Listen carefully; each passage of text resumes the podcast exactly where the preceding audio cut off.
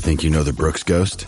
Think again. Introducing the all-new, better than ever Ghost 16. Now with nitrogen-infused cushioning for lightweight, supreme softness that feels good every step, every street, every single day. So go ahead, take your daily joyride in the all-new nitrogen-infused Ghost 16. It'll turn your everyday miles into everyday endorphins. Let's run there. Head to brooksrunning.com to learn more. Another day is here, and you're ready for it. What to wear? Check. Breakfast, lunch, and dinner? Check. Planning for what's next and how to save for it?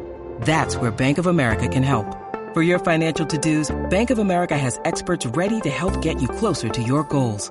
Get started at one of our local financial centers or 24-7 in our mobile banking app. Find a location near you at bankofamerica.com slash talk to us. What would you like the power to do? Mobile banking requires downloading the app and is only available for select devices. Message and data rates may apply. Bank of America and a member FDIC. Want to go, pretty boy?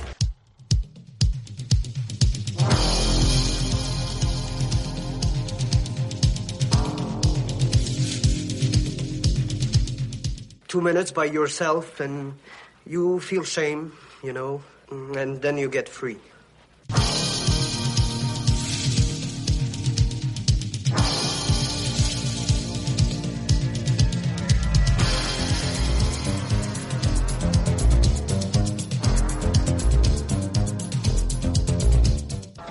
Only thing better than a glass of beer is tea with Miss McGill.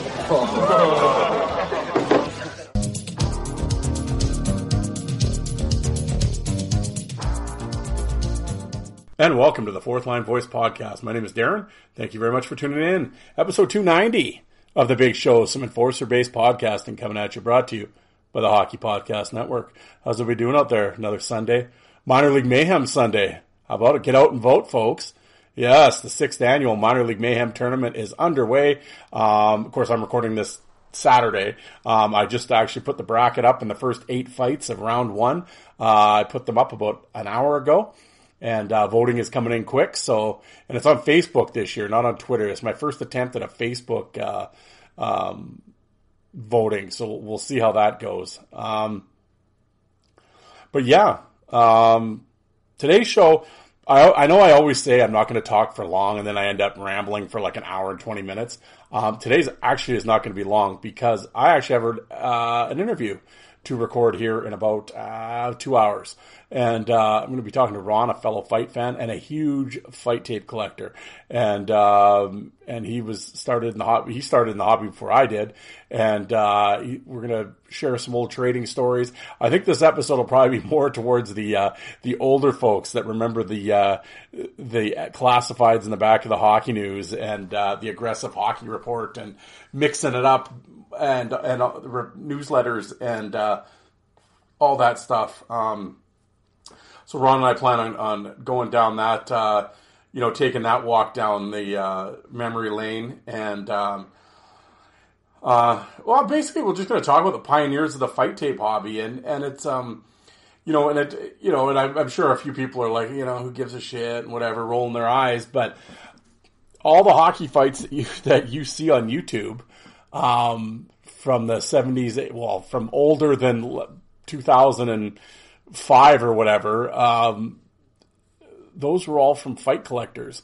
And if those guys hadn't, especially the, you know, the 60s, 70s, 80s stuff, if those guys hadn't been around, that stuff's gone. You, you're never going to see half of, you know, like half of Probert's career and stuff like that. And, or Chris Nilan's fights or whatever and um, and that was all. YouTube was the hockey fight, whatever we want to call it, the hockey fight channels that are on YouTube would not exist without these original guys. And then from them and the original guys, they spawned other people or gave the other people the idea to start taping myself included. And, you know, so you got junior stuff. So that's why you see some of the blade stuff that's on my channel. Well, that wouldn't exist if I hadn't recorded it. You know, I'm not trying to pat myself on the back, but I'm just saying that's, that's, them's the facts uh, because no one else was taping it. And it's the same thing, you know, obviously mine's very minimal with the junior stuff, but there are guys that tape the old flyer stuff, Bruin stuff, whatever, that that would not be out there if they didn't do it and then sh- trade their tapes, in some cases sell but whatever. And uh, the YouTube fight channels wouldn't exist. So it's it's uh, you know, we're going to go down that and we're going to talk about all that. And, uh, and I don't know. I, I think it's going to be, I, I mean, hey, it's said, it's my show or whatever. I'm going to find it interesting anyway, but I, I hope, uh, you guys will tune in and check that out. But, uh, I think that'll be Wednesday's episode. Um, yeah, Wednesday or next Sunday, but probably Wednesday. So, uh, but I'll let you know. Keep you posted. Um, anyway, um, what are we going to talk about today? So, oh, like I said, so to kind of keep it brief, um, yeah, because I think I got a lot of talking in my future here this afternoon, and uh, but I still want to bring you guys something for t- uh, for today. Um, I keep saying want to say tomorrow because it's Saturday, but you know what I'm saying. Um, yeah. Um, where now? Now I have all this stuff spread out. Where are my notes here? Yeah, today, uh, you know, I'm, I'm going to do my week on the internet, but I'm going to save that till the end. Oh, drama in podcast land. Well, not in podcast land, actually, in fantasy fight tournament land. Um, I'll get to that at the end. I, I you know, eh, I'll see. I, yeah, whatever. We'll, we'll discuss it later. Um, uh, we got players crying on Instagram. Um, Old Paul Bissonnette went off on Gary Bettman and the referees on Spit and Chicklets. I'll share that little bit, uh, that little bit of it, audio. Um, I got. Oh, where are they? Yeah, here. I'm gonna open some hockey cards. That I always say. I always like opening the hockey cards in an audio only format. You guys love it, and um, a really interesting uh, kind of topic that's taken place in one of the fight groups. Um, uh, it, somebody had posted something about Probert and his 50 losses or something like that. And then, of course, a whole bunch of, Bobby never lost that many, three tops, or, you know, like some ridiculous thing. So anyway, um, Rob, this, uh, member, uh, basically went and put a whole bunch of video clips up. He, he went to the old Drop Your Gloves site, found it on the Wayback Machine, went to Probert's fight card, and back then you could vote on the fights. So basically, he just posted the vote, the, the fights that people voted that he lost on that happened to be on YouTube. So, and he put them up, and there, I don't know, there was a, I don't know how many there were, probably 45 or 50, well, 50 of them, I guess. And, um, I reviewed them, and, uh, we'll get into all that. How many losses did Probert have? We'll see. But it created quite the controversy on the site, so we'll talk about that. It was an interesting kind of, um, and he put a lot of effort, put a lot of work into it. And, um, yeah, but we'll talk about that. Anyway, should we talk about first? Wow, I mean, I guess first I got to throw out that I'm a, well, you guys already know that I'm a member of the Hockey Podcast Network. Did you know there's over 50 shows in the network? I bet you you do. Um, there's a pod, every NHL team, there is a podcast. So whatever team you're a fan of, check it out. There's a podcast for you. Terry Ryan is also on the network. And, uh, I'm trying to think who his latest guest was. Leah Hextall. Yeah, that, that a little heat there, but, uh, but he has he has uh, Langdon. He, oh, it's Terry Ryan. He's got great guests. Um, and then also for my off network friends, of course, we got Jolt and Joe Lazito traveling mad down to Orlando, picking up some sun, you know, drinking some mai tais, hanging out. And then he also went to the Solar Bears. Um, of course, the the uh, general manager and coach there, uh, Matt Carkner, brought Joe down to talk to the guys, which is really cool. Um, but yes, Joe has the Nordiques Knuckles podcast, and he's got part two of Ivan Matulik's interview out right now. So check that out. Check out Joe's back catalog. He does a tremendous job. Um, it was funny. I think it was the last episode of the episode before when I was talking about Joe's podcast something in this room caught my eye and for whatever reason I just splurted out I need to talk to Joe about something and get him on the show. And then so Joe was listening to the episode a day or two later and he texts me he goes, "Yeah, what did you need to talk to me about?" I completely forgot. I to this day I have not remembered what it was that I wanted to talk to him about. I think it had something to do with the Tough Guy magazines, but I can't remember. Yeah, so there you go. Getting old folks. I'm, I'm, as I'm talking, I'm like looking around the room right now and like trying to find like something that'll spark what I thought I needed to talk to Joe about. Uh, I don't know what just flashed through my head. It's it's interesting sometimes. Like I just basically put on headphones and uh, sit in the chair here, and I basically just sort of spin back and forth while I'm talking to you guys, and uh, with the lights off, kind of just staring out the my basement window here, kind of looking at the neighbor's fence and their window here, and yeah, I'm doing it actually right now. I got my hands behind my head, and I'm just sort of turning, and uh, yeah, I cannot. I don't know. So as I'm, because it's like I have like bullet points of what I want to talk about, but I don't have anything written out. Well, people, long term listener, like, yeah, no shit. um, so I'm just sort of, as it comes to my head, I'm basically um, talking about it. Um, yeah, so um, yeah, you know, you know, that's why I say so many of those uh, phrases. Um, but anyway, sorry, Joe. I, I don't know, but I'm going to have Joe back on the show just because I like having Joe back on the show. We'll talk about a few things, but um, as I mentioned at the at the start, um, Minor League Mayhem 6 is taking place. It is my voting tournament where 64 of the minor league's toughest guys in a March Madness style bracket, and we vote it down until one remains. Last year's winner was Steve McIntyre, so he is not participating in this one. I always sit a guy, whoever the winner is, I sit him out for a year. Uh, you know, just let someone else win. And, um, but always fun to vote, and I've always done these tournaments on Twitter. And I just think Twitter is just Maybe if it was in a like the Probert tournament in the summer, maybe that would do better on Twitter. I think maybe because it's NHL and eh, okay, but I think with the minor league stuff, I think it will, it's going to do better uh, on Facebook just because there's so many ex players on Facebook, and I think there's a lot more. And I've mentioned it in the fight groups and stuff. So I mean, obviously that's a target a target rich environment, as they would say, and um, so I think the voting will be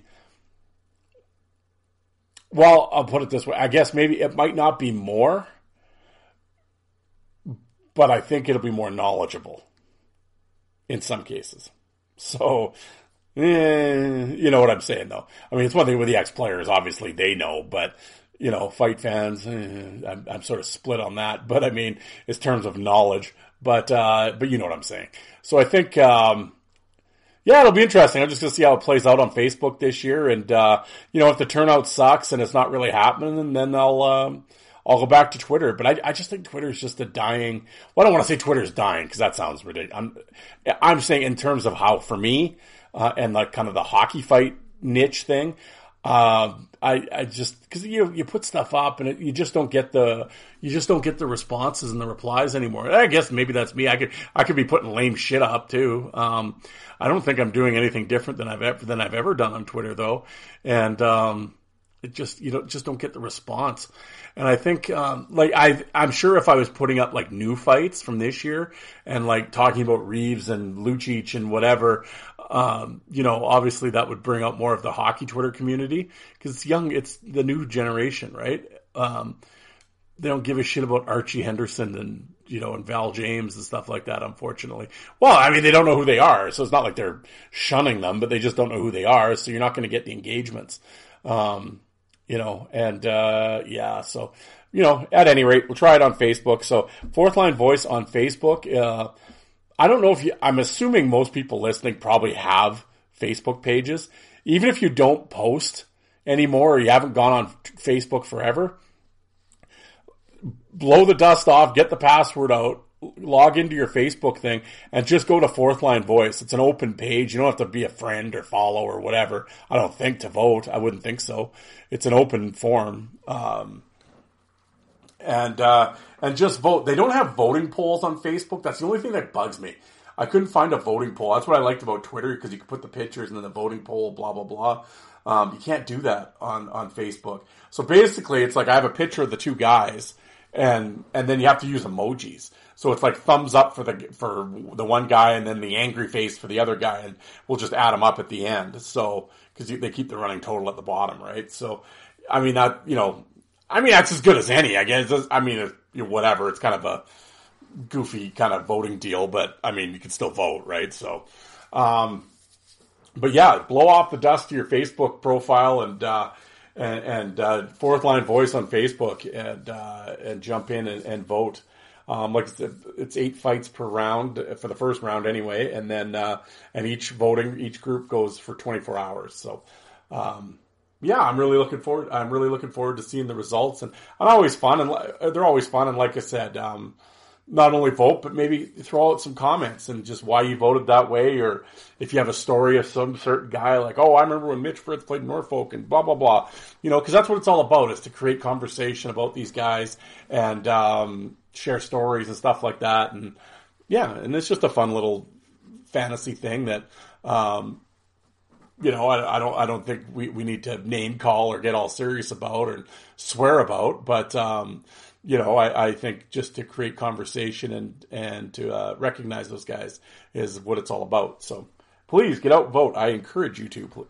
Um, the next thing I want to talk, well, yeah, um, so Mike Hoffman and AJ Greer kind of the, for the Montreal and Boston kind of got into it the other night, and Greer ended up cross checking Hoffman uh, in the chin, and uh, pretty nasty cut. But um, he came back and played and everything. But he got Greer got kicked out and got suspended for one game. Okay. Um. So Mike Hoffman goes on his Instagram in his house. First of all, he's wearing a toque. Why are you wearing a toque inside? You look ridiculous. Take your toque off. But he's sitting there and he's, you know, he's and he does this video crying about player safety and what a joke it is and how he could only got one. I got two games when I cross checked a guy in the helmet. This guy cross checks me in the face and only gets one. Oh, you know, and it's just kind of like, uh, okay, like. Oh, I mean, I'm not okay if you think you should get more and whatever. I'm not saying that, but just like, really, we got guys on Instagram going on Instagram crying about, you know, I mean, I've heard some shit about Mike Hoffman. Of course, he's one of Karlsson's wife and his girlfriend and all that going after Karlsson and his wife or whatever. I mean, he sounds like a goof anyway, but it's just like, what do you, what? First of all, I'm not, whatever, you don't cross check someone in the face, but go to the video. They're kind of whacking at each other on the face off. Then Hoffman slashes Greer in that, in that gloves.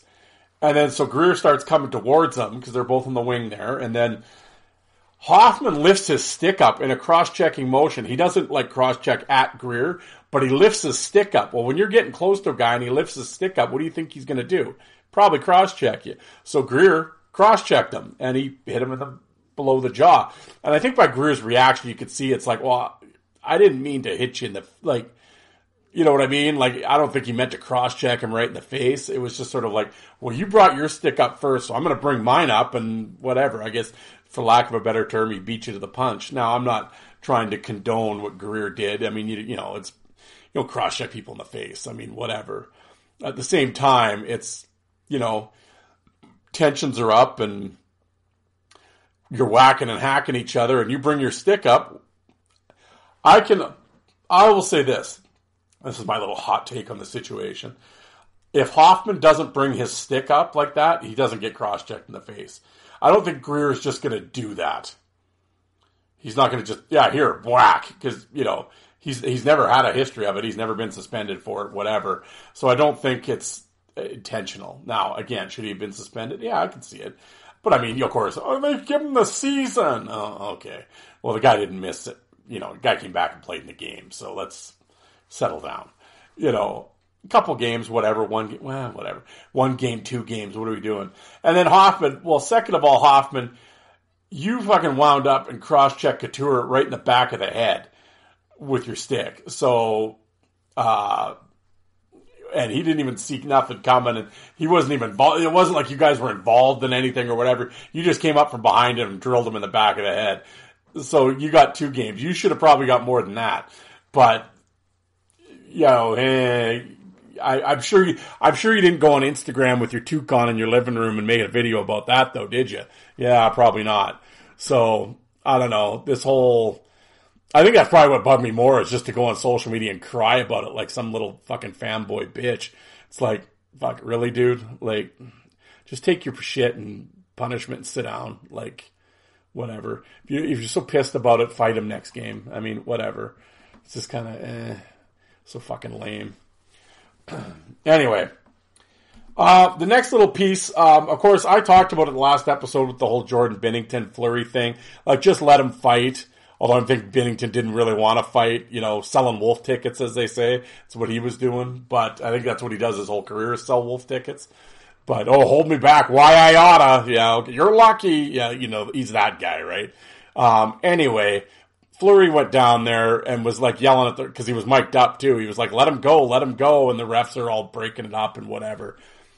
You know, um, well, anyway, old Paul Bissonnette went on Spit and Chicklets and um, really blasted Bettman and the refs and shit. So um, I know this is, I'm playing someone else's podcast and I mean, it's Spit and Chicklets, the biggest podcast in the world. I, I'm pretty sure no one from their group is listening to my show or, uh, or really cares. Uh, so I'm just gonna, I just want to, cause I know not everyone out there listens to Spit and Chick, mostly everybody does, but there might be a few people listening to the show that didn't hear what Biz said. So I'll, I'll play it for you now and, uh, we'll, we'll talk about it here. So hold on here. I'm gonna, I'll, I'll cue it up.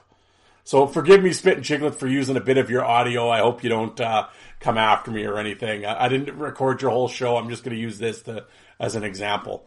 If you're a fucking NHL linesman and you're listening to this right now, stop stopping fights. Never they must in be your being int- told, but uh, there's no off. explanation if, for if, it. If Kim Jong Bettman's telling them to not allow them to fight, on behalf of me, tell them the fuck off. Hey, Biz told me you can go. Yeah.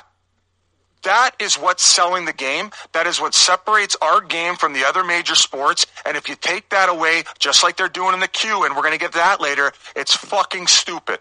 Allow it. You saw everybody on their feet. You saw everybody online and any casual hockey fan all of a sudden paying attention to that fucking hockey game. So what do they do? They don't let them fight. If you So there we go. That's uh, Paul Bissonnette's uh, take on it. Well done, Biz. I completely agree. Um, the one thing I I, I have I, I don't listen to Spit and Chick. Not that I have anything against Spit and Chicklets. I just I don't really listen to hockey podcasts um, other than a few of my friends' shows. But well, one now. Um, you know, because it's just I, I deal with this all the time, so I don't I don't care to listen to it. Um, but uh, I might have to go back and listen to that because I want to hear what they talk about with the queue. Um, I always laugh with when people keep. I've said in the seen in the comment section and everything about, oh well, they're banning fighting in the queue and woke and blah blah blah and all this. They banned. They did that shit like three years ago. Like you guys are just cluing in now. Now they're just making it game misconduct. It was already down to three fights, just like the Ontario League. I don't know why all of a sudden everyone's acting like this is like new shit. You know, so whatever. But anyway, not that I expect Biz and these guys to like pay attention to you know junior hockey or whatever. I mean, they deal in the NHL and stuff like that, uh, or in some minor league stuff. But you know what I'm saying. So I get it, but it's just like I just see all these people that all these fight fans that just live in this like Ju- or NHL bubble that all of a sudden it's like the Q, the Q's banning fights. What what what? Like, well, where have you been for the last how many years? Like, tell me you paid you pay no attention to hockey outside the NHL without saying you don't pay any attention to hockey outside the NHL. I mean, um, see, this is why you should be listening to the fourth line voice. I've been talking about this shit since the day they started putting in the fight rules. You know, no one listens to old Darren over here. um, but no, I mean, I, I completely agree with Biz, and um, you know, uh, it pretty stiff on Bettman there too. Um, but yeah, I'll, and I'll I'll say one thing for for for Bissonnette and those guys from what I've seen in their comments and stuff like that. I mean, and Ryan Whitney and stuff, they don't hold back. I mean, you know, they. Uh, you know, I mean, maybe long term listeners of the Spit and Chicklets will say they do. I don't. Maybe they do or don't. But I mean, I've seen a bunch of their Spit and Chicklets clips, and it's like, you know, they they say the shit that they want to say. So I mean, I'll always give them that. So, but yeah, in this case, yeah, I couldn't agree with Biz more, obviously, and. uh yeah, and I and I've said this for a little while now with with not just with that fight, but I mean just their breaking up of fights in general, or if there's a scrum, like I've always said, they jump in there like they're breaking up eight year olds in the playground, like they're teachers or something. It's like let them go. Like if it's no, if it's one guy that doesn't want him, he's catching shots and he's tur- okay. Well, obviously, but if these are grown adults, two guys are saying let's go, yeah, let's go, let's go. Like move then, just get out of the way. Like, I mean why does everyone have to be Kevin Collins all of a sudden? It's like, just let him fight. Because, like I said, the other, like I've said this a bunch of times on this show, when they break shit up and you have these fans booing, explain. Someone explain to me how good, how that's good for the product. You're you're Joe Blow sitting on the couch at home. You can hear them all booing. You're probably booing on your couch, but you can hear them all booing your product. If you're at the rink, you have eighteen thousand people booing paying customers are booing what they're watching. Who sits there and oh no, it's all fine, it's good. No, it's good. Yeah. Oh, they'll get over it. You know. What? No. Oh, I'm sure. Oh, the the the friggin' uh, Cam, you know, Ken Campbell's and and uh, James Mirtles and the Stu Cowans of the world. Sitting up in the press box. Oh yeah, no, they don't need that foolishness. No one, no, no one comes here to see that. I love when they write that. No one wants fighting. Oh sure, like talk about be more obtuse. You know, yeah, you're sitting in a press box and 18,000 people around you are booing because they broke up the fight and you're sitting there writing it down. Yeah, no one, no one wanted to see that. Like, okay. Talk about pushing an agenda. Uh, you know, anyway, that always kind of cracks me up. Yeah, they're not impressing anybody. Oh yeah. Yeah, that's what like uh, you watch these fight tapes. Every once in a while, you have a couple of the announcers. Uh, what's his name? Sam Rose in there in New York crying about fighting. Well, no one really needs to see this. Meanwhile, they show people banging on the glass as the fight's getting broken up. Yeah, okay, Sam. Yeah, uh, isn't that isn't that Putz in the Hall of Fame? Isn't Sam Rosen in the Hockey Hall of Fame? How's he in and Cherry's not? Expl- someone explain that one to me. Um, anyway. And now, here's a word from our sponsor. The biggest tournament in college basketball is underway, and the action is just getting started on DraftKings Sportsbook, one of America's top rated sportsbook apps. Right now, new customers can bet just $5 on any pregame moneyline bet and score $150 in bonus bets if your team wins. Plus, combine multiple bets for a shot at even bigger payouts. DraftKings will feature parlays and odd boosts all tournament long, so be sure to check out the DraftKings Sportsbook app every day and see what we have in store. Yeah, guys, upsets galore. What a tournament it's been so far. Some great final, uh, Sweet 16 matchups. Gonzaga, UCLA, or Alabama and Houston going to keep rolling. We'll see. Can Florida Atlantic keep the Cinderella story going a little longer? I love this time of year. So download the DraftKings Sportsbook app now and sign up with code THPN. Right now, new customers can bet $5 on any pregame moneyline bet and get $150 in bonus bets if your team wins only at the DraftKings Sportsbook with code THPN. Minimum age and eligibility restrictions apply. See show notes for details. And now back to your regularly scheduled program. Enough of that. Let's move on. We're keeping it moving here quick here, folks. Like I said, we're gonna we're gonna open up some hockey cards here. I was at the Dollarama.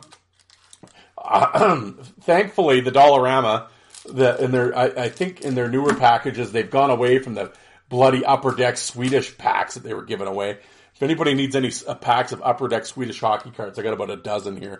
Um, but yeah, we're back to 91 92 Upper Deck. How's that?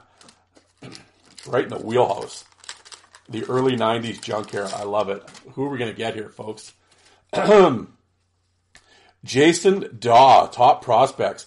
The, uh, this one's awesome because he's got like the hat on the basically on the back of his head. Shaun Van Allen. Oh, there you go. Former Blade. Rod the Bod Brind'Amour. There you go. Tomas Sandstrom, Canada Cup. I think he's still got a. I think he's still got the Dave Brown coho tattoo. Steve Larmer, underrated star. Yeah, you go look at his stats. Points 84, 89, 87, 90, 101 with the Blackhawks. There you go. That's that's production right there. How's that the 80 game, 44 goals, 47 assists, 79 minutes and penalties, plus 37. Solid, solid. Glenn Anderson, another solid player. I was never an Anderson guy, but had a hell of a career though. Oh, there we go. Wendel Clark, folks. Beauty. That's going over here in that pile. Oh, classic. Andre Red Light Racicot.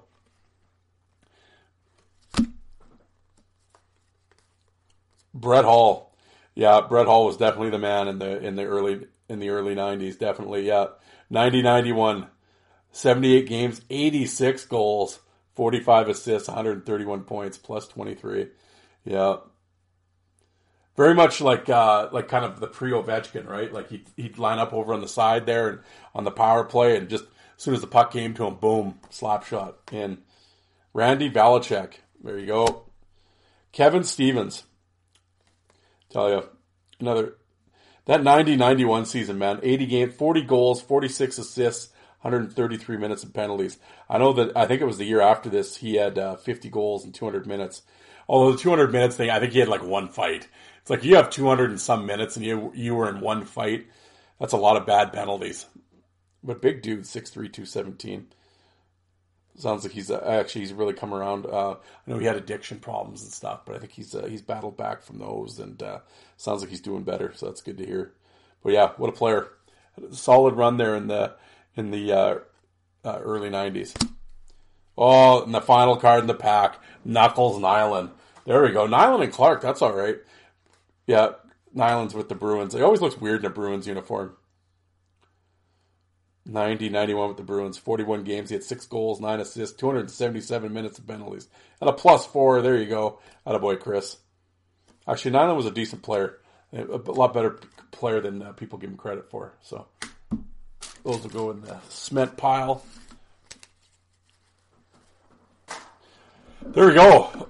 Wasn't that exciting? You're, I mentioned you were on the edge of your seat for the for that uh, for that little piece of business. Um, now let's get into this the the the fired part here of the of the thing. The Bob Probert. How many losses did Bob have? Well, let's let's have a look here. I'm going to go look up the the exact thread here, and we'll we'll talk about it. Okay, I just went back and, and double checked to make sure I, I had the, the right posting and everything. Um, yeah, what Rob has done here in the in the hockey fights and brawls page is basically he found the old on the Wayback Machine. You can dig up some of the old drop your gloves uh, website, the fight cards. And back then, people would vote on the fights. And uh, one of the things you could look up was like the best or different winning percentages of the guys, win, lose, and draw, blah blah blah. And um, uh, Probert's on here, and basically they have his record at uh, 150, 150 wins, 50 losses, and 66 draws, 65%. Um, and, and it's been interesting uh, just going through it, uh, the different percentages. Kocur was 140 wins, 21 losses, 63 draws. Uh, Dave Brown, 112 wins, 17 losses, 34 draws. Uh, Brashear, 155 wins, 39 losses, 49 draws. Stuff like that. Um, so, um, I so anyway, Rob had posted this, and of course, right away, Probert lost 24 times. This list is garbage. No chance that's close to being accurate. And then, of course, these guys, Probert never lost 50 fights. Of course, which is like, well, how many did you lose then? Well, then, of course, they never reply. So, but it led to a lot of people debating it. So, what Rob did is he went and basically uh, for those of you who think Probert was untouchable, here are the links to 45 plus times he was on the losing end. Even the king gets beat once in a while. Um, and so he put up all these YouTube clips. Um, so, as a trusted journalist, uh, I went through them and, and and and watched them all this morning. Really early this morning, actually, at about 6:45 in the morning, I was down here uh, going through these. Um, and it was interesting. Uh, now, somebody brought up, and I, I believe uh, um, it was uh, it was Steve, and I, and I and I will say I I completely um, uh, agree with with what Steve is saying here. Um, but I, I, but I think the kind of the his issue with Rob I think is kind of unjust uh, or unfounded. I think he I don't know if he read the whole thread or not, but again, this isn't Rob Rob's opinion on these. Um, it's just he went by what the losses were and and then posted the links. So I didn't agree with Steve with this part of it, but in that part in his statement here, but the rest of it completely. Um, here's what he put. Uh, to be honest, I'm surprised he didn't have more. Probert was a straight up fighter who fought open warfare in his fights. The guy gave us everything we ever wanted in a fighter. Lately, it seems there's this revisionist attempt to knock him down a peg. Like we all didn't see him fight some of the biggest fights of the era against the biggest names in the business. The same guy kids dreamed of fighting and spoke of in reverent ter- name and tones on the grandest of the stage, no less. For everyone that pumps Probert as the goat or untouchable, there is another bashing him as a cokehead or or will mutter Probert wouldn't have won all those fights if his jersey stayed on. They all have their warts. Let's do some revisionist threads on Brown, the guy who jumped people, wore an illegal jersey. Or uh, Behn Wilson and his real estate dealings. Kocur had power, but was usually reserved for lower tier fighters. How about we discuss those? Um, I, I get what, what Steve is saying there, and he's right. Um, there is this seems to be, and I've talked about it on here. there seems to be this lately, this yeah, Probert wasn't that great, and, and and I don't know if these guys are just, and I mean, I'm sure some of them are just trolling to try to get, you know, uh, a response or a, you know, to get, um, whatever, you know, attention. Um, some guys might mean it. I mean, it wasn't like that was never said back in the day because you always had your camp of the Dave Brown guys. but then of course then other people they got sh- they shit on Brown, and it's like you know, it is what it is. Everyone has their opinions, but I I think but lately there's been a real. I think what it is is that I've commented on here. The Probert fanboys are like so are like are too much. So in order for that, I think some people come up with these bullshit. You know, oh, Probert wasn't that great because, and then they list this, this, and this, and and to combat the oh, the Bobby's the best, and it's not close. You know that those idiots. So I mean, believe me, there are both there's idiots on both sides of the aisle. Um, but but in terms of the fights that he went down, like of the 45 and some that he listed, um, you know, as somebody pointed out, they're like, well, I started looking at these, and not a lot of these were lot like they're too they're really close. They probably should be draws and not losses. And I agree because when I went through them, most of my calls were they were draws as well. But at the same time, as it was brought up, yeah, but you know, there's probably a lot of wins that he was given that if you went back and looked, those are probably draws too. So, and like I said, everyone I mean, this is all, I, I get this is all bullshit, folks. I get it. Believe me. Uh, we're just fight fans talking here, right? This is what this podcast is about to have these little discussions, or, you know, the, the corner of the Tim Hortons discussion on who was better. That's what this show is about. And, uh, and it's not in a mean spirited way or, or this guy sucks and this guy rules and fuck all of you or anything. It's no, that's not what this show's about. It's just to talk about things and it's a, it's a lighthearted look at hockey fighting and, just debating, you know, the hobby and everything that we, you know, as fans, right? Um, but I, I don't think we should. This isn't gospel, or we're being real serious here. At least I'm not viewing it as such. But I know some people do. But I think overall, you know, I think we can understand the we understand the place that this discussion and podcast has in the world. Believe me, it's not really high, but it's just a fun little escape. So let's remember that while we're doing this. Um, but it was. Uh, I don't know. And I, like I've always said, I mean, you could put up a fight video and get 10 different answers from people. People see what they want to see, whether they're Probert fans or Probert haters, Detroit fans, Detroit haters, Chicago fans, blah, blah, blah, blah, blah. You know, it's, um, it, it's, uh, you know, that, that, uh, really taints people's opinions. Um, you know, and I, and I, I think a lot of those people you can't kind of really take seriously because um, they can't they can't remove their fandom from what their opinion is. Um, I'd like to think I can. Um, I mean, Probert is one of my favorite guys, but I have no problem saying he lost a fight. I don't care that he lost a fight; it doesn't matter to me. Um, if somebody wants to say Dave Brown's the best of all time or Behn Wilson, I don't yell and scream at them. I I can see it. I can see why they would say that. I still I have Probert as a one A type thing and and and Brown as a one B. Um, I have Laraque and Brashear and Boogaard and all them in that discussion too. And I brought that up a couple times. And I did my own top 10 on an episode way back. And oh, I was, I got a few DMs saying I was dumb and whatever. And, you know, it's like, oh, okay, whatever. I noticed those people didn't include their top 10s though, but okay, I guess I was the idiot. But, uh, I, I, understand that there's passionate fans about it and they watch these fights and, and even in the comment section, the one guy's talking about Langdon and oh, you got Langdon beating him. Oh, Bobby smoked him. It's like, okay, I don't know what fight you're watching, but sure. But of course, then you look and oh, from Detroit, and oh yeah, well, you know, so he can't. Like that's what I mean. It's people like that, right? That are just they get ridiculous about it. But uh, I don't know the way I, I have always just looked at fighting. I've and I've said it on here before. To me, I always just most hockey fights to me are draws like throwing seven, like if you land seven and the other guy lands four, I, am not okay. He won. He won. Like no, I mean whatever. Now if it was four little slaps and the other guy drops seven hammers, well, okay. You know, like let's be reasonable here. I mean, it's the quality of shots too.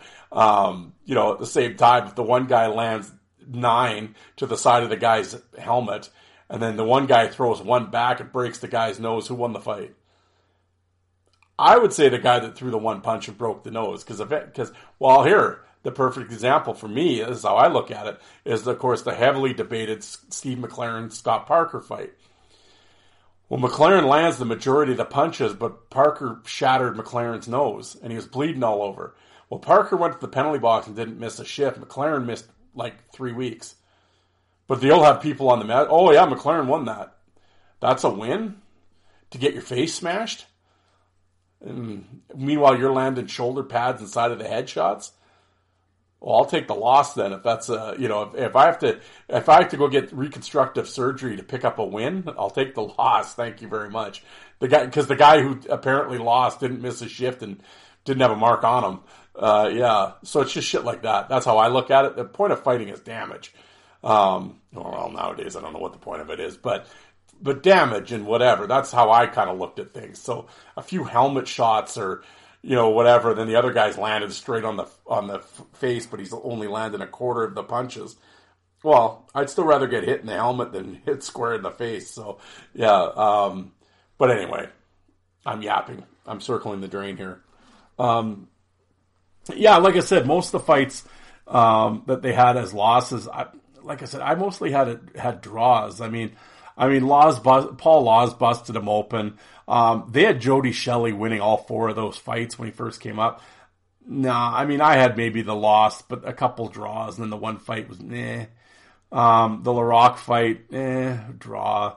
Um, Nazarov busted him open. Um, so yeah, um, Brashear really controlled their fight. When Brashear got to Vancouver, because um, I think it, they, he's on here a few times. It's like round nine, round eight. Brashear really controlled it. Like you could see, he was really tugging him around, and Probert was really, really could not have because most of the fights early up, early Probert, you could see he really manhandles guys, and he kind of really pushes them, especially if they're along the boards. He'll like push them up against the glass, and you could see him strength wise controlling it. And this one, you could just see Brashear just whipping him around. And um, Stu uh, Grimson in the, one of their last fights, Stu was with LA. He he controlled them. Um, they have him losing to Odelein. No, that was a bunch of back and forth. Um, McKenzie, eh, a bunch of kind of some slap punches. And again, it's like I, I, go back to the whole, oh well, McKenzie landed eight and Probert landed three, so Jim wins. Well, yeah. I mean, I'm. I mean, I love Jim McKenzie too, but like to me, that fight was just there. Just a couple guys hit each other a few times, and eh. Um, Belanger really took it to him. I know I've talked about that fight before. Oh, there's a few Probert fans that like Belanger, you count it. Belanger lands 17 unanswered punches to Probert and then pulls them down. And they're like, yeah, Belanger bailed because Bobby was going to come back. And, well, okay. You know, it, yeah, sure, sure, buddy. Um, Domi in one of their last fights, uh, really landed the better punches. Uh, Morissette dropped Probert. Um, Sandy McCarthy really got, really got him. Um, Langdon in 97 that's a really great fight. Um, I would call it a draw, but they both Langdon did really well in that fight. He had just come up that year and did really well. Like he was fairly new. Um, I mean, they have some of the Kocur fights. Uh, to me, those were lame. I mean, eh, whatever. Um, Twist round five, yeah, I guess. I mean, Twist and Probert never had their really great fight. Twist manhandled him a couple times. Um, Probert deserved it though, because Probert actually elbow twist right in the face um, earlier in that game or, or, the the game before. So Twist was out for like he wasn't gonna. He was pissed, so he got on Probert right away. Um, the one twist fight when when him and Probert are swinging around, Probert steps on a stick and falls down. So as he goes down, as he's getting up, that basically Twist takes advantage. Not that I have a problem with it, but Twist really takes advantage of it there, and it's like yeah, did he win? Yeah, but it was like, eh, you know, kind of, kind of. Um, the Darren McCarty fight, eh, a bunch of nothing. Simon in the playoffs took it to him. Kocur round two, yeah, it's a bunch of body shots and then nothing. Um, Tamer. everybody with the Tamer fight. I mean, Tamer kind of catch. I don't. I, that's such a weird. That's the the Chris Tamer fight with Pro. It's so bizarre because everybody says I went. Like I said, I've seen the fight a thousand times, but again, it's fresh in my mind because I watched it this morning again. Um, it's one of those things. Everybody's like, "Oh, Probert was uninterested." Probert starts it. Like he he, it's a little scrum, and Probert kind of grabs him, and initially is throwing the first few punches, and like is really into it and then they kind of grapple along the on the dasher and they're kind of going along and and Probert for some reason seems to like I don't know what it is he lets his guard down and Tamer catches him. I mean, was it a knockout or t- no? But I mean, he puts Probert down. Now, did Probert go down easy? He might have just to get it over with. Probert looks actually really gassed. um, which I think is probably more of what was happening. But um, nonetheless, it's a loss. You can make all the excuses you want for Probert, but okay. Um, the McCarthy fight in '94. Um, Probert started off strong because he kind of jumped him. Although Probert was mad at him because McCarthy had been running around a little bit the night before. Uh, but he gets on Sandy early. But then Sandy makes the comeback, and he gives it to Probert. He's he controls the fight and everything else. And at the end, Probert's pissed. You could tell Probert's pissed, and Probert headbutts him. You know, because he's frustrated. Um, but yeah, I got to give Sandy the win on that. Um, the Kurt Russell or Kurt Russell, yeah, yeah. Uh, the Cam Russell fight. Um, it's hard to tell because the camera works so shitty. It's like along the glass. You see people stand up. You can't see it. You see Russell's kind of arm going a little bit, but um, yeah, you can't really tell. Uh, Grimson again when Stu's with Anaheim, he kind of controls it. Um, they have Domi the first fight with Probert and Domi ever, the round one fight when Domi cuts him as a win for Domi. I I have never seen that. To me, Probert Probert Domi's coming up short. I mean, obviously he hit lands a couple because Probert was cut, but to me, Probert wins that fight too. Like, I mean, he's he's all over Domi. Um, I'm give actually I would give Bob the win in that fight. Um, the Troy Crowder fights, obviously the first fight with Crowder. Um, yeah, Crowder's all over him without a doubt. Um, the only thing that's always ever bugged me about that fight is, of course, Probert his jersey gets over and he gets caught in his jersey actually, and that's where Crowder cuts him below the eye. But once kind of Probert gets out of it and he's kind of because you know how he does it, right? He gets out of his shit, and, and that's when he starts really going. Well, the refs get in there right away. So it, it, I've always wondered how that fight would have went if the refs had stayed out of it. That would have been interesting. I'm not saying Probert would have come back and won. I'm just saying it would have been interesting to see how it how it it all played out. Um, I would definitely give Probert the the, ma- the win in their rematch, and then of course they fought again, and Crowder kind of jumped him in the third fight. Um, and again, Probert kind of gets going, but Crowder definitely lands the best shot right when Probert comes out of like his shirt, everything. Crowder really cracks him with a right hard. Didn't go down, but he hits him hard. Um, I would give Crowder kind of jumped him and all that, but you know I would give Crowder probably the win on points in the in the third fight. Um, Chychrun, I would definitely give Chychrun the, the win in their fight. Uh, Dave Brown, somebody's got Brown the first time they fought when Brown was in Philly. Yeah, that fight was a bunch of nothing. Um, Miller in '87. You know who went? I mean, the only people that are giving Jay the win in this, I think people are listening to the announcers. Of course, Goofy Sanderson and oh, you got to give that one to Jay. You know, like no, you don't. I mean, Miller's trying and he's throwing punches, but he, you watch those punches are coming up short or they're little fluff bombs. Like he's not hitting Probert with anything. He's active, but he, his like obviously his his his arm is getting tied up because he's coming up short on a whole bunch of those punches. And it's like, but the announce, of course, the Bruins announcers, they're just like, they're fucking Sanderson was embarrassing. God, those guys were brutal. Um, but no, I would not give Miller the win. Um, Semenko, well, this one's always weird. It's when Semenko's in Toronto and he kind of jumps Probert, he's, he's kind of giving it to Probert. And then same thing, as soon as Probert gets out of his jersey and starts kind of making a comeback, of all people, Gerard Gallant jumps in. It's like, what did you jump in for? Probert's starting to make a comeback. So, I mean, I don't know. That Semenko started strong, but I don't know what Gallant, I never understood why Gallant jumped in. Uh, um, their first fight with Berube, um, I think I think Pro, or Berube breaks Probert's nose. I mean, Probert landed the more punches, but Berube got the best punch in. So I could see that because that goes back to my McLaren Parker theory. Um, Berube in round three did really well with Probert too. Um, then of course he had the Ewen knockout. They got the Clark Wendel Clark fight in their first fight, than they ever in uh, from '86. I don't. It's it's it, um, I time. It's literally nine seconds, and Clark lands two punches. Well, uh, I get. I mean, well, Clark's two to nothing. He won. Well, I, I, guess, but I mean, I I wouldn't even have freaking given him fighting penalties. I mean, I don't know what. Whatever. Curt Fraser, um, same thing. Shit, it's hard to tell. Fraser looks like he's kind of dominating, but it's it's along the you can't see it. It's along the boards. All you see is like kind of Fraser's arm going up and down and whatever. So I who knows? I mean, I guess so. Unless someone has another angle. Um, And then Brian Curran, the first one. Yeah, I mean, Curran lands like four or five punches and then pulls Probert down. So it's like, kind of was over before it got going. But anyway, I don't know. Like, I added them all up. Basically, I found 20 there. Um, that was just what was, like I said, that was just what uh, Rob had listed. Um, I didn't obviously go and look at all of Probert's 300 NHL fights and break them all down. Uh, I didn't have that much time, but uh, nonetheless, it was sort of it was an interesting look. Um, so again, it's one of those things. 50. He never had 50 losses. No, he didn't. Um, but he did have some. Uh, so the one guy who said he didn't have any more than three. Well, he had more than three. Um, but as was brought up, well, how many of his wins? It'd be interesting to go back. I would think more of his wins were probably draws, like going by my opinion. But it would be interesting because I have these as some, a couple of them were like loss. I give him the win. Like I completely went the other way on some of these.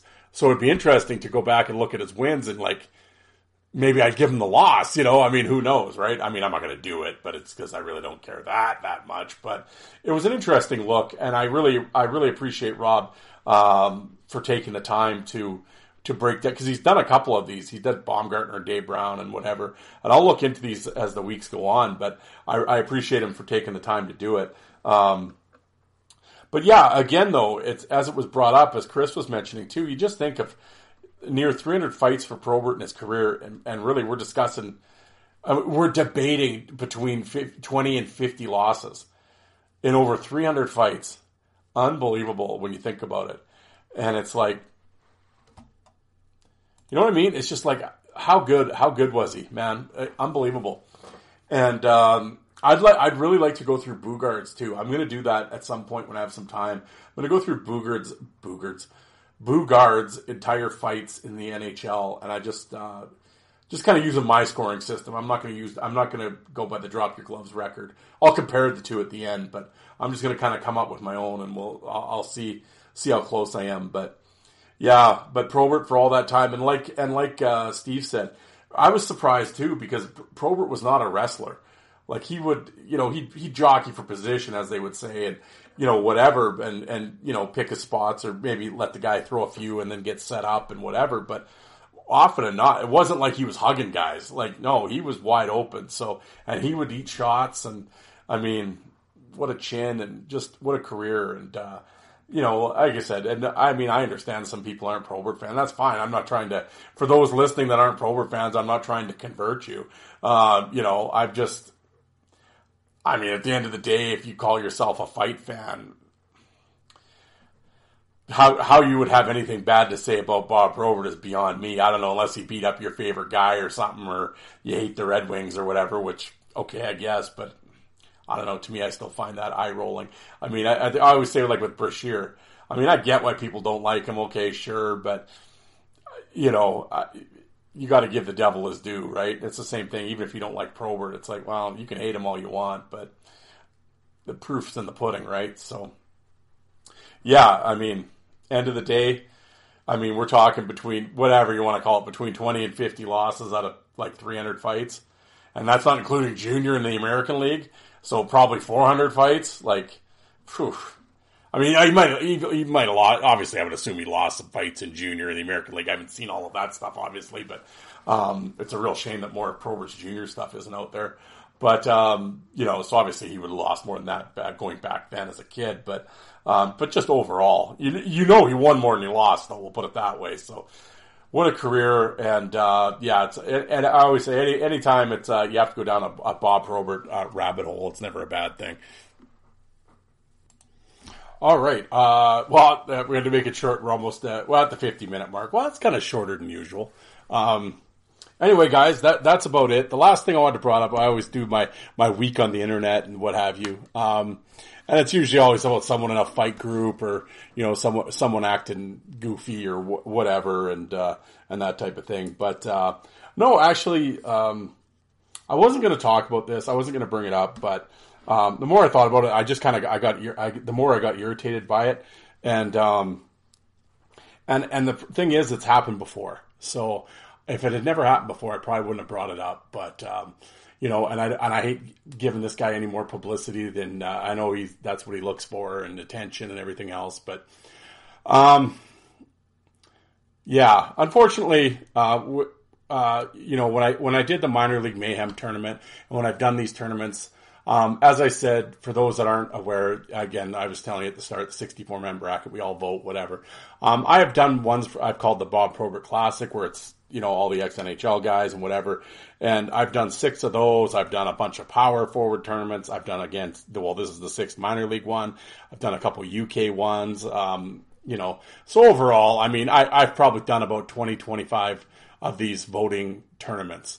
Um, and I mean, I've had fans every year because it's always kind of been the running joke. Uh, uh, they'll, where's so and so? Where's this guy? Where's that guy? Everybody complaining about who's where and whatever. I mean, I will say this when I when I make these brackets, uh, it's not some personal crusade for me. I am just picking 64 guys. Obviously, when you're doing a, a, the, an NHL one or something, you're going to have Twist and Kocur and. Like obviously, there. But there's you know there's there's I always like to rotate and try to change it up because uh, again, you could make these brackets two, three hundred man brackets, and there's always going to be somebody missing.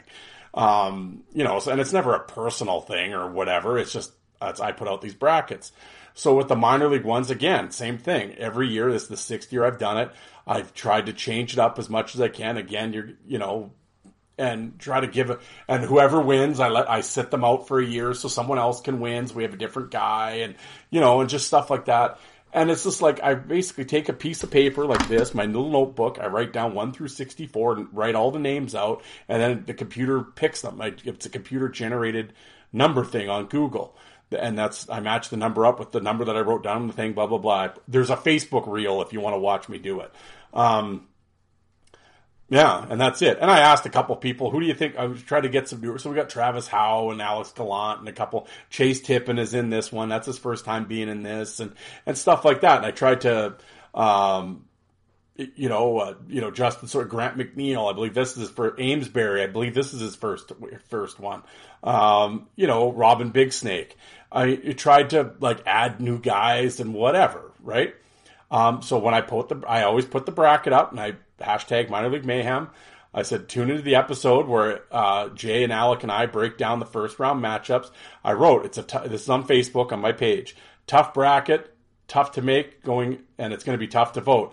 Could have made a 300 man bracket and missed guys. Nothing personal, just trying to change it up as always. Last year's champ was, was Big was Big Mac. Is not in this year's tournament. Hope everyone votes and comments. Please keep it respectful. It's all fun to create conversation. Thanks. That's all I put. Um, and like I said, in all the years that I've done these tournaments, I have I've I've had fans complain and whatever, and I've had ex players say, "Oh, that guy should be in it" or whatever. I have never had a player bitch to me that he wasn't in the tournament until this year. And and not only did he bitch, but he got personal. And uh, yeah, and uh, and I didn't appreciate it. And I have no under I have no clue. Like, if, did you not read what I put? I rotate different guys every year. And this particular individual has been in all of them. He was in the last five tournaments. So I don't I don't know what you're complaining about. Um, but it was none other, of course, Sean McMorrow has to complain because you know, of course. So his brother-in-law writes underneath "No McMorrow," which I didn't reply to. I didn't see it. I didn't. I was at work. So I didn't reply. But Sean replies, uh, "No, he left me out. I guess the haterade machine is staying at Darren's house." Then he keeps going on. Old Boys Club even exists in podcast land. I will make sure to bring this up at the sports conference on Friday when asked about the journey. What are you talking about? So you proceed to after that, and I responded and with the I change it up every year. It's nothing personal. I don't know what you're talking about. I don't know why you're acting like this is some grand conspiracy. You were in the last. You've been in every one of them and then oh okay. And then right away but then he starts the old boys club again. So i'm racist for not having you in. So okay. And then alec chimed in with the same thing like no he changes it up every year whatever. Then you call him malicious or whatever and he's a racist too. And and for an hour you went on a little hissy you had a little hissy fit that we didn't I didn't include you in a fantasy hockey tournament and it was racism. And whatever else you were babbling about. You made no sense. So I'm like, I don't know what you're talking about, but you're embarrassing yourself right now. Which you respond to, oh, say that to my face. Really? What is this, kindergarten? Say it to your face.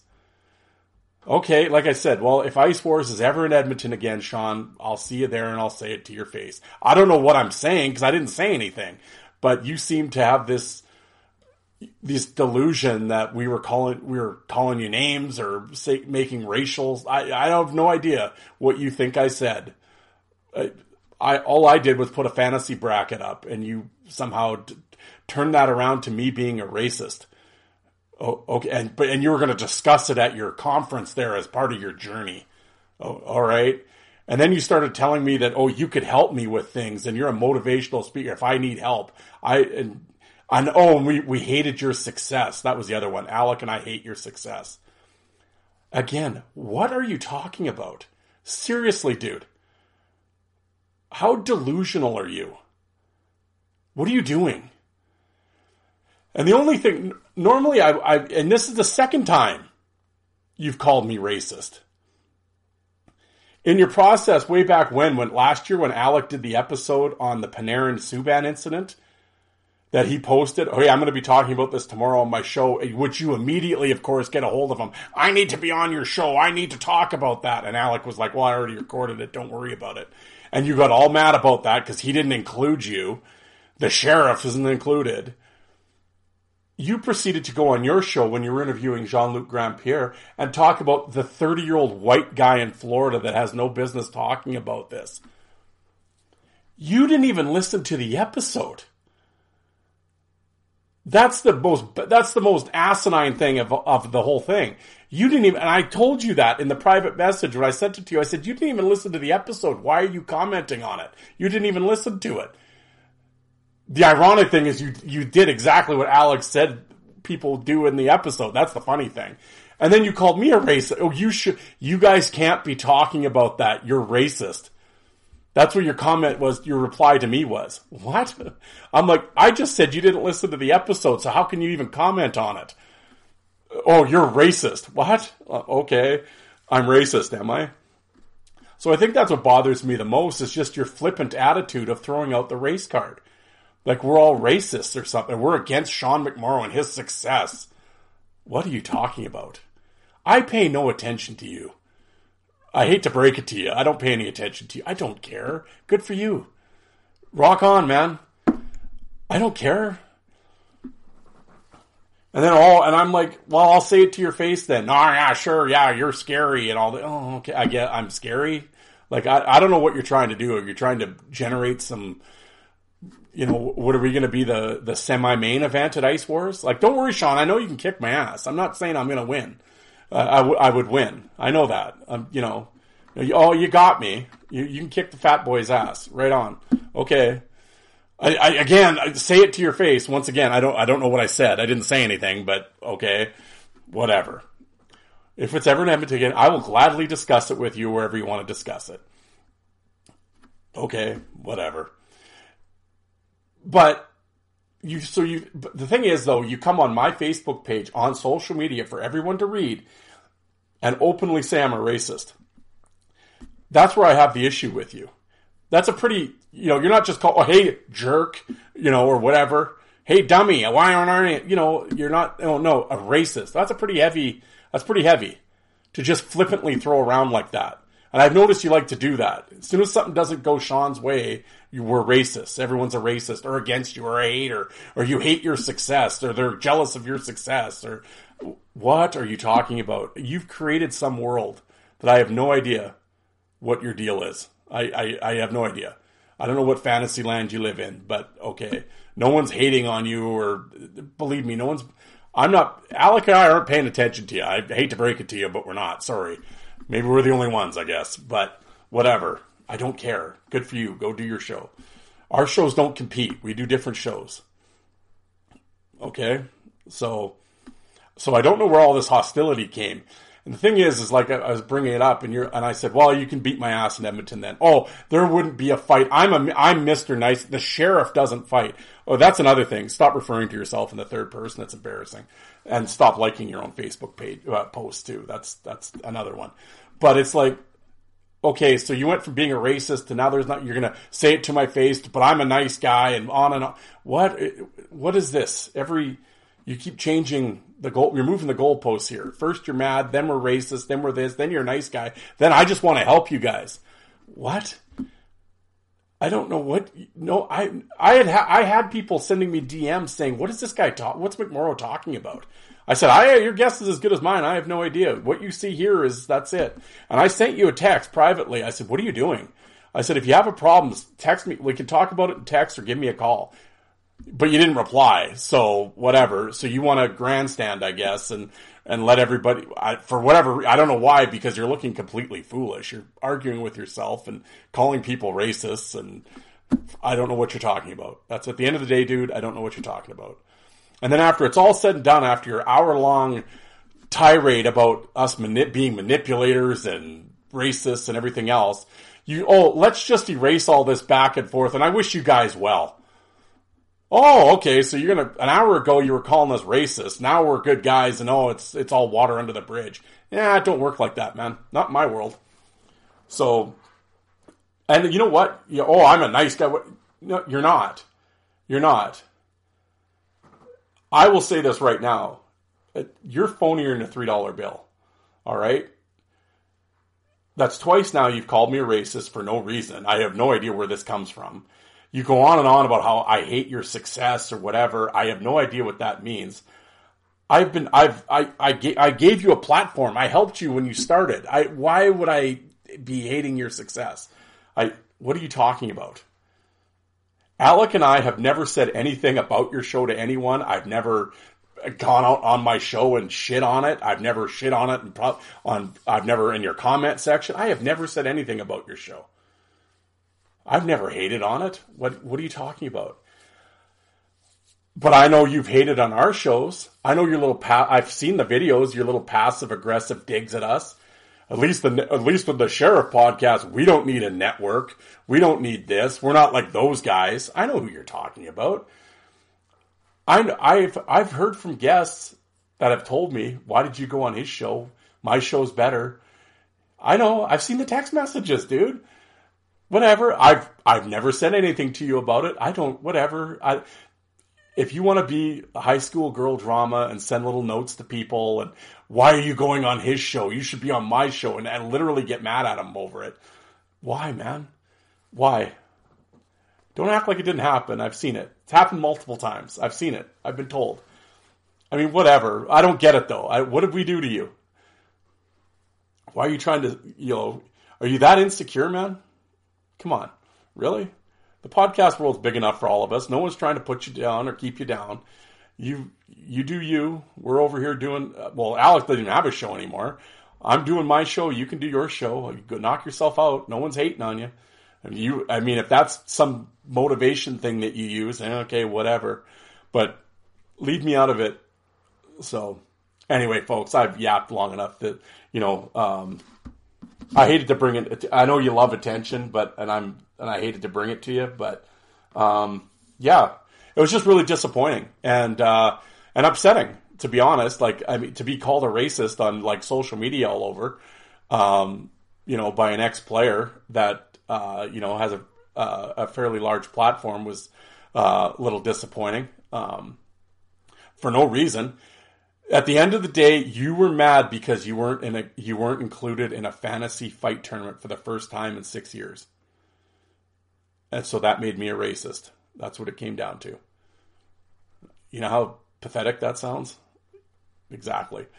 So so that's it. Uh, yeah, I'm not going to forget about that. And um, yeah, so you know what?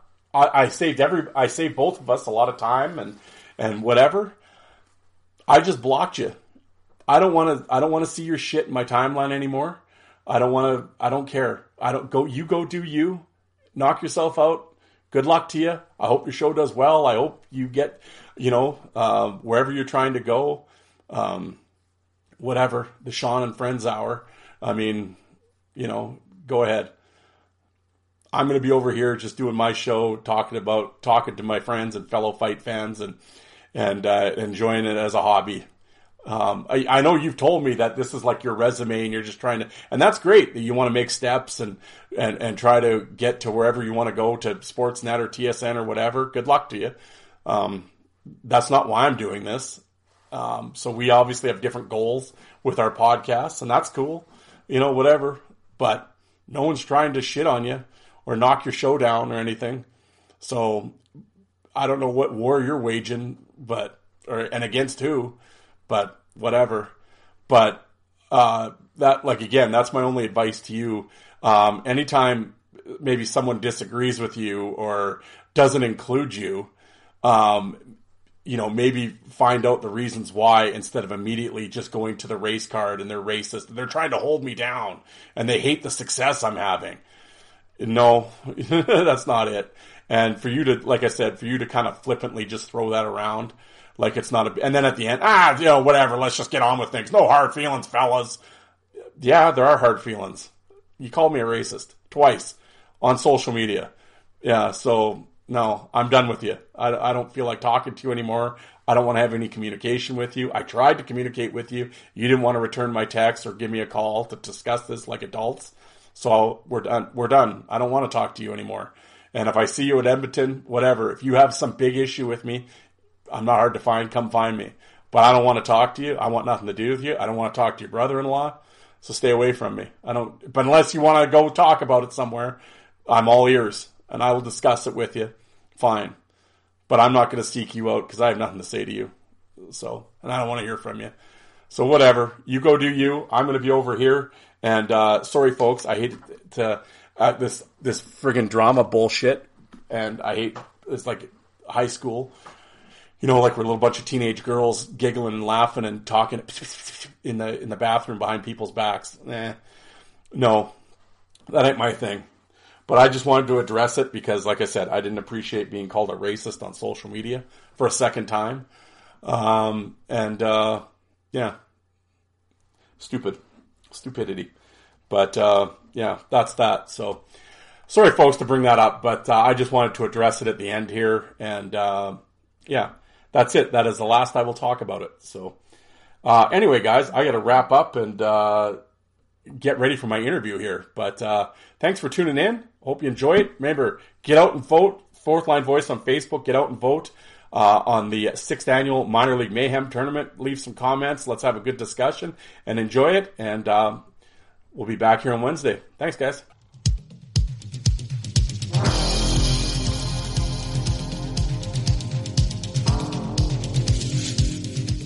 And you people that don't like fighting, how many of you did you walk out and get a coffee while that was on?